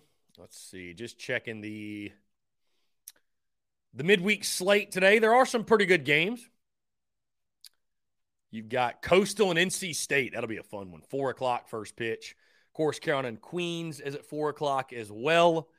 Uh, Lamar and K State play at seven. So got some good. Florida, South Florida, I think plays again. Here, let's jump to the phone lines. Call from. To accept, press 1. What's going on? How are you? Good. How are you doing, buddy? I'm doing fantastic. Appreciate you asking. What's up? Yes, sir. Not a whole lot. Just talking a little bit about football. I just Mhm. feel like the North Carolina game's a must win. I mean, I think that's fair. I think you could label it the most important game. Um, it's a must win for what purpose, though? In regards to what? Hitting nine wins, ten wins, eight wins. What are your What are your I'd thoughts on say that? nine. Hmm. It sets up the season for week two, maybe potential upset Georgia, Hmm. but that's going to be a tough task. Well, Georgia, just to remind you, it's actually week three. You've got Furman in week two. Oh. So if you, but if you, to your point, Sorry if you that. beat, nah, to your point, if you beat UNC, yeah, I mean, you'll go in there two and zero, you know, ranked maybe top twenty. Uh, Georgia, of course, is going to be a top five team, maybe even number one. So yeah, it, it'll set up a massive, massive game if you take down North Carolina for sure. for sure, buddy. You'll have maybe national coverage, SEC network, maybe game day. Maybe game day, maybe game day. I don't see why not. I mean, that'll be a huge game. So. I feel like I want to put my input on that, and I appreciate you taking the call, brother. Hey, appreciate it, man. Thank you so much. Great stuff. Yes, sir. You, you have a good day, buddy. You mean you too. Take care. Great stuff there. Yeah, I mean, I, I don't see why not. I don't see why not. I mean, if you start the season two and zero, Georgia will be undefeated. I think College Game Day would make a lot of sense. I really do. I mean, where are the Gamecocks going to be ranked in the preseason? They're going to be ranked. South Carolina is going to be ranked, no doubt, in my mind. Just where? That's the question. Uh, guys, back to baseball. Other midweek games: TCU, UT, Arlington, uh, Miami, Indiana State, Florida, South Florida's at six. Vandy, UAB at five thirty. Tennessee and Alabama A and M at four thirty. So, some interesting games. Mississippi State takes on UL Monroe again at four. They are struggling, man. Alabama, Tennessee, Martin. I don't know why Tennessee. Alabama, Tennessee, Martin at four o'clock as well. Um, Louisville, Xavier at three. So, was just kind of trying to look at the SEC games. There's some really good SEC series this weekend. Greg Bedinger beating Bama tonight. How would that compare to beating Tennessee in football? It, it, it, it'd be comparable. It would. Just in regards to like a massive upset. But I, I'll be honest with you. I thought we were going to be bigger underdogs. I'm actually surprised at uh, at how low the spread is. I am. I'm surprised. I'm actually really surprised. Guys, looking ahead of the weekend, when you look at the top SEC series, of course, Gamecocks have Penn. How about Alabama goes to Pepperdine? If you've never seen Pepperdine's baseball field, by the way, I've never seen it in person. Beautiful venue. I mean, a beautiful venue. How about Arkansas plays Eastern Illinois? You guys recall them? The Panthers? Yeah, South going to open up against them. Uh, open the Shane Beamer era up against them. LSU, Kansas State, uh, Mississippi State, Arizona State. How about that one? Ole Miss taking on the 13th ranked Maryland Terrapins. Vandy, UCLA is going to be an incredible series. Florida, Cincinnati. That's interesting. That's interesting. Um, and then Auburn taking on Southern Cal. And that game, guys, that series actually got moved from Los Angeles to Auburn because of apparently weather. I, I don't know. So John Edwards says, hate to be that guy, but we aren't beating Alabama. Thank you, John Edward. Yeah, again, I've got 94 to 67. Crimson Tide. I mean, I, would love to be wrong, but there's just not. I mean, we, for some reason, have played much, much, much, much, much worse. Much worse at home versus on the road. So.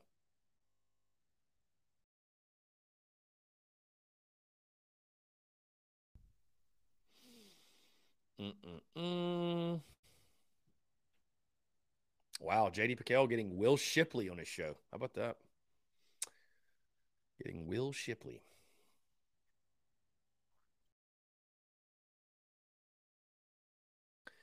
Bama visuals. We have a Bama fan tuned in.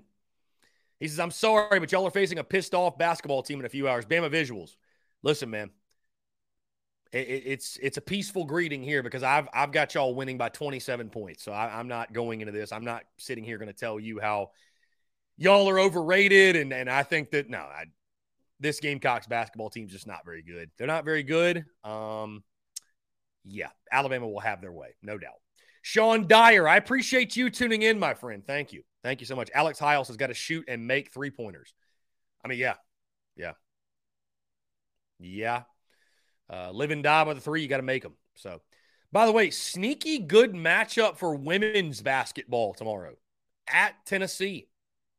That's always an intriguing game. I'm, in no way am I saying we're not going to win, but you know, after a game against Ole Miss and you know, after the game against Ole Miss in, in which you you struggled, struggled mightily, could have lost the game. You know, on the road in Knoxville could be interesting. It could be interesting.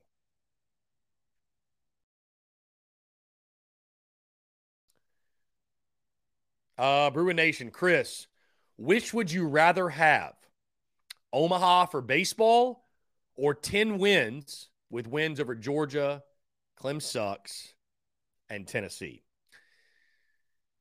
Bruin Nation, hmm, that, it's an interesting question, right? Because I kind of look at it two different ways. There's a fan way to look at it, like a personal fan way. And Bruin Nation, there's a business way. Because I'm always going to take success in football for business. It, it just, because here's the thing, Bruin Nation, nothing, and I mean nothing, moves the needle like football. Like if you really want to have an uncomfortable conversation, we can. People can say whatever they want. Fans would trade the success of, and the, the good news is listen, this is a hypothetical. We don't have to do this. But fans would trade the success of every other sport to have a winning football program. You think Georgia gives a damn their baseball team's not all that great? You think Georgia gives a damn their basketball team sucks? You think Georgia gives a damn their women's basketball team's not good? No. Because when your football program's balling, when your football program is having success, health for your football program is health of your athletic department. Your football carries everything. Now, you want to be good in other things. You'd like to be. And I'm not saying you should strive to be just good in football and everything else doesn't matter, but football is king. It's absolutely king, right? Football's everything. Yeah, the Bama guy. Football's everything. I mean, for for for SEC fans, football is king above all, and it's just not like football is way up here, and your number two sport, as important as it might be, is like down here. Now, from the fan side, Bruin Nation, I would say baseball being in Omaha. Because number one, if you're in Omaha, you have a chance to win a national championship. Winning 10 games doesn't mean you're winning a national title. You're not winning a national title in 10 games. I guess when the playoff expands, you could be in. But if you're in Omaha, you're competing for a national championship. And also, Omaha is kind of one of those, you know, I say bucket list things like it's some like crazy thing. I couldn't do it. I mean, I, I could literally go this year, but to watch South Carolina in Omaha, I've never been. I wasn't there in 10, 11, 12 that would be like a dream come true. Like creating content and, and doing the show from Omaha, just be incredible, dude. It'd be absolutely incredible. But I mean, the the the way that business and we were already doing well, but the way that business skyrocketed the last two weeks of the season just from beating Tennessee and Clem sucks. I mean, guys, there's things that are really good for business. Nothing, and I mean nothing, is better for business than significant winning. Not just winning, significant winning, beating rivals, winning games against ranked competition, you know, scoring lots of points, winning games in, in, in flashy fashion. There's just nothing better for business. Nothing. Nothing. So, um. So I don't know, Bruin Nation. I, I don't know if I really even answered the question. Um, I, I guess I would take as a whole, like I guess I would take the football success. I'd love to see baseball in Omaha. Um, but here's the problem. You know, if if I take the baseball success in Omaha, I mean, could could football still just go nine and three? Because I take that eight and four. I I take that. You know what I mean? But football is just so king and it's not even close, man. It, it, it's just not even close. It's really not. I mean, and this is no knock on them, but bro, it's just reality. Like I think back to I think back to when the women's basketball program won the national championship last year. I mean, we did the watch party and we covered it and like, bro, as great as that was, that I would say that women's basketball national championship, that game and the following, it, it, it like the Texas A&M football game moved the needle more for the entirety of the fan base. It's not a knock, but it's just the reality. It's it's just the reality, you know. It's just it's just the reality of what moves the needle and what doesn't. I I get asked all the time, like, you know, why don't you cover this more or that more? And and realistically, guys, again, I have to be efficient because I'm just one person. I have to be efficient, right? So you can't talk about everything. And my goal and my objective, and I think my obligation to the audience, it's not to cover every single South Carolina sport. It is to talk about the things that move the needle, that are of interest to people, of interest to the masses. And as good as we are, women's basketball, it's just not one of them. It's, just not. It just doesn't move the needle. It just doesn't. It's fun to talk about. It's great. We all support. We all got nothing but love. But where does it fall on? I mean, people would still rather talk about men's basketball, truly. So, uh, you know, it's just the reality of the sport and the uphill battle they fight. And of course, we love the we love Dawn Staley's team. We love the Lady Gamecocks. We're going to follow along as they continue to win and win at a high level. But it, it, it's just it's just the reality, man. It, it's it's just the reality and the battle you fight. Anybody who gets upset, they're not upset at what I'm saying. They're just upset at the reality of the sport. You know what I mean? So either way, either way. Um, yeah. So, anyways, uh, guys, we'll go ahead and jump into one final break. On the other side, though, I want to continue to hear from you. More your questions, comments, calls, and more. You're tuned in to the Daily Crow.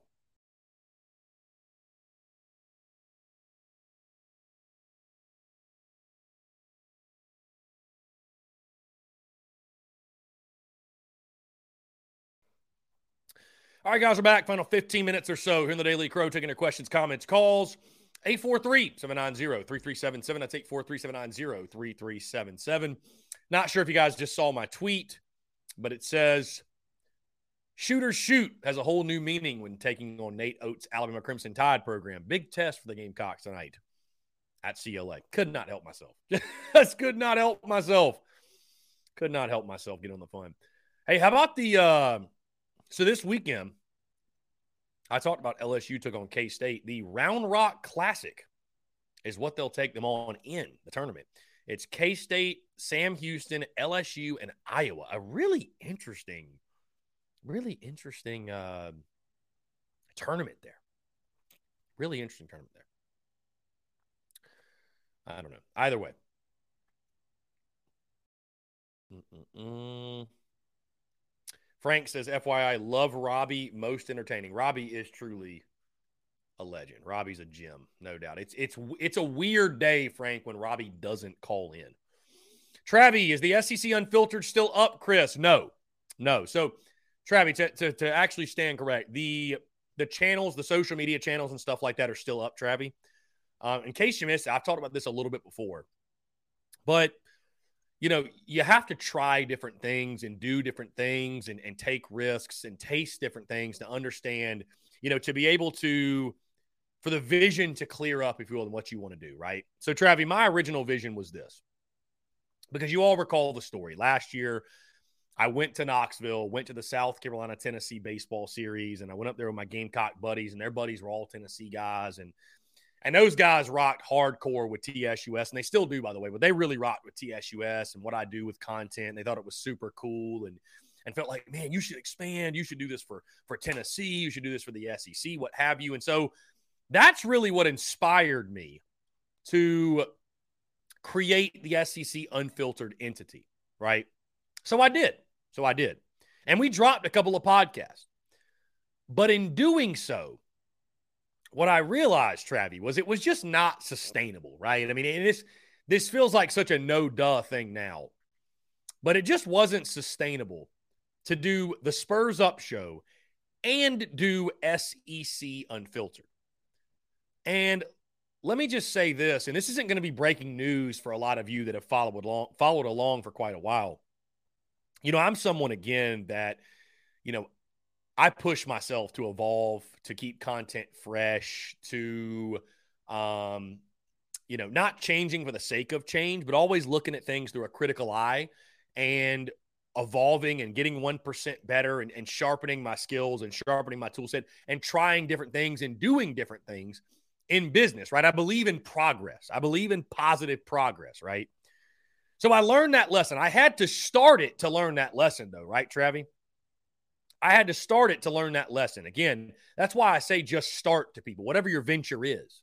Because, hey, you might get a year in, you might get a month in, you might get five years in, and you might realize, hey, this isn't exactly where I want to go, but you'll be able to pivot, right? And go the direction you need to go. There's nothing wrong with going back down the mountain and going up another trail because you see that way leads to the top, right? I mean, that's all success is, right? It's a big squiggly line. It's not a linear progression. It's right. Many of you understand that. So, what I realized is this it's not sustainable for me to do multiple entities, which again sounds like a no duh type of thing at this point. However, you know, people ask me all the time, you know, what are your future plans? What's your five year plan? And guys, I, I don't know. I, I don't really believe in a five year plan. I believe in implementing systems that on a day in, day out basis will achieve and accomplish all the goals you have. Because you know what happens in a five year plan? You might say, in five years, I want to be a millionaire. In five years, I want to have that thing. I want to be doing this thing. And you know what you do in a five year plan? You might be setting a goal that's five years away that could be a reality in six months. If you had the right mindset, right? if you manifested it and spoke it into existence and and and and you know vibrationally brought it into your world into your universe but you've put it out 5 years anyways anyways that's kind of a side subject side topic the SEC unfiltered stuff so that entity still exists Travi like it's still on social media but and again this is not going to come as a shock for those of you who have tuned into my stuff for a while and have really listened to me you know I do think at some point there will come a time that I will make the decision to expand outside of the Gamecocks. Now, I'll always be a Gamecock through and through. But the way in which I brought up the or that I created the SEC unfiltered entity, instead of it being a separate entity, there will come a day where I think TSUS itself will be completely rebranded to where this will be the Chris Phillips show or it'll go under a different name or what have you, right? But that will eventually happen because I, I do believe expansion. And when you talk, not just on a business level, although that's a huge driver, but you know, you know, on a personal level, you know, I want to continue to grow, continue to evolve. And I know that we'll continue to grow on, you know, in the South kind of space. We're, we're growing day after day. But to take sort of that next step I mean, you heard Mark Rogers talking about it yesterday, you know, covering every team and all the top storylines and everything else. And I'll always be a Gamecock, right? I'll always be a Gamecock through and through, but I, I do believe that's the next step. Now, I, I don't say all that to say to you that this is happening tomorrow or it's happening next month, but I, I do think it will happen. I don't know exactly when because I'm someone that I think that's something – you know, it, it, organically comes into your existence where it just makes sense. And you're like, you know what, this is the time. Now, again, at some point you just have to pull the plug and and do it, right? But I think I think there will come a moment. I, I do believe there will be an instance where this is the time trigger and expand and, and talk. And it'll probably be from going, Travi, again to your point, going from just South Carolina to talking the entire SEC. I've even thought about nationally, just going completely nationally. But I think the SEC is big enough, and the SEC is, I mean, it is the the king of college football, right? We are we are in the top conference. 80% of the content, even for guys that are national, like a Josh Pate, right? 80% of his content is about the SEC. Everybody talks SEC. So I do believe, long story short, Travi, that expansion and branching out and talking beyond just South Carolina will be a reality. I think it will be a reality for me in my in my career doing what I do and pushing forward in business. And again, I'll always be a gamecock, right? And this will be, you know, I think the live show format here will always be something I sort of carry. I do love it. I love the live show format. I think it's incredible. I know a lot of people don't do it. There's some others in the Gamecock space that do it, but like from a national perspective, not everybody does it. But I believe in it. I think it's awesome. I think it's how you build a brand and build, you know, the, the, the die the diehard portion of your audience. You know, I love getting on here and creating content for two hours a day. And, you know, we take all the, the clips from this show, right? Take all the clips from this show and, and utilize them uh, throughout social media. So again, that that is, you know, that's kind of where my head's at right now. That's that's where my head's at. And again, I'll always I'll always be a gamecock. But I mean, you just think about from the business side of things because I, you know, that's that's why I win and that's why TSUS has done well. That's why I win. I don't just love the Gamecocks. I love being an entrepreneur. I, I do. I love it. I love the entrepreneurial journey. I, I, love business. I love growing in business. And uh, you know, because before, you know, TSUS wasn't just the one idea that I had, and you know, I, I just I mean, it was something I thought was cool, but you know, when I moved to Charlotte, I, I, knew I wanted to be an entrepreneur. I had other ideas had other ideas, had nothing to do with sports, right? But I knew that I wanted to be an entrepreneur. I knew I wanted to work for myself, right? And be my own boss and control my life and control my time and, and not rent out my life anymore to a corporation or a boss or a business or what have you. I wanted to be the number one and be the lead in charge. So, you know, it's it's one of those things to where because there's a lot of people that start entities on social media and do different things, do shows, but like, do they have the business savvy and the business mind to turn it into something that you know is their full-time gig or becomes their life like do they have that business savvy to make those moves necessary aka monetization because hey guess what? A business without money is a hobby. That's it. That's all it is. That's all it is. And i believe from the jump that this was a business and i saw it as such. Um, you know and i just saw us in the startup phases before we got before we acquired monetization. And uh, it came very naturally for me asking for money from people and, and pitching value. And, you know, we continue to do that. So, um, again, long story short, Travi, I, I, I growth is around the corner or growth is happening every single day, but that expansion and the rebranding, if you will. And I think too, Travi, like selfishly, I'll just say this selfishly, I'm a Gamecock, but I, I, you know, and it doesn't happen from the masses. But I keep things very blunt and very honest, right, Travi, and everybody else. I, I keep things very blunt, very honest. I speak my truth, right?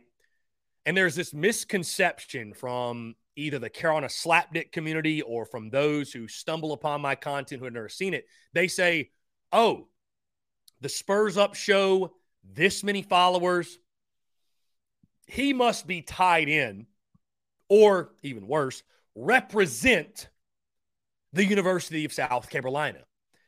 And while that's, you know, I'm humbled by that because that means we've reached a point to where people could look at us and they believe that. They believe that is that is true. Again, that's a great position to be in. But I don't, right?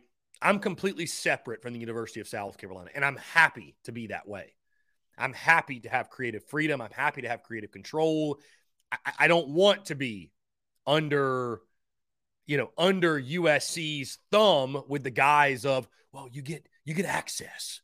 You get access. What what the hell's access? You, you get nothing. You get nothing while being controlled like a puppet. So I would actually enjoy rebranding to the Chris Phillips show. So then there's no confusion.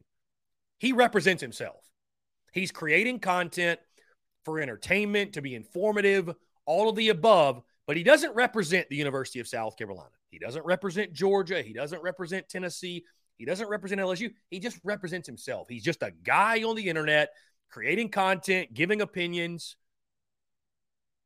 And and there's not some feeling of, you know, there's a lot of Gamecocks out there for whatever reason. They almost feel, and it's so funny. It's so funny. There's Gamecock fans out there that they feel as if I should be, and I've talked about this a lot, I should be saying something or you owe it to USC because you built your business because of them and that. And blah, blah, blah. Listen, listen. Everything the athletes and the coaches have done, great, fantastic. But the mindset that, well, they're the ones that, that won these games, so you owe them this. No, I don't. No, no, I don't. I'm running a business, my friend. I had to put myself and we had to put ourselves in position to create this merchandise and pounce on the opportunity, to monetize this business, to scale the way we have scaled. They didn't do that for me. They played some games, they won. They they themselves sort of created the content, if you will, by the results of each each individual contest, but they didn't create the content. They didn't create the merch. They didn't start from zero and grow. So miss me. Miss me. You know, I got I got uh he who shall not be named. I won't name this guy, but you probably know who I'm talking about. Trying to trying to almost bully me into NIL. You should be giving back to the school that makes it possible for you to do what you do. You act as if USC has assisted me along the way. USC has gone out of their way to make it very clear and very evident they want nothing to do with me and would prefer that I did not exist. And so now you think that because we're popping and, and we're, we're successful, that so we should somehow, you know, pay it back to that is the most ludicrous shit I've ever heard. It is ludicrous and it's bad business. Makes no sense. Anyways, guys, that'll do all for me. I appreciate you all tuning in. Thank you all so much. It is game day. First pitch coming up in two hours. Jeremy Wardell, how good is this baseball team right now? Really, really, really good. The Cocks are hot. Uh, anyways, guys, appreciate you all tuning in. Thank you all so much. Have a great rest of your Wednesday. Go Cocks. Beat Winthrop. Beat Alabama. And we will talk to you all tomorrow. This is the story of the one. As head of maintenance at a concert hall, he knows the show must always go on. That's why he works behind the scenes, ensuring every light is working, the HVAC is humming, and his facility shines. With Grainger's supplies and solutions for every challenge he faces, plus 24 7 customer support, his venue never misses a beat. Call click grainger.com or just stop by. Grainger, for the ones who get it done.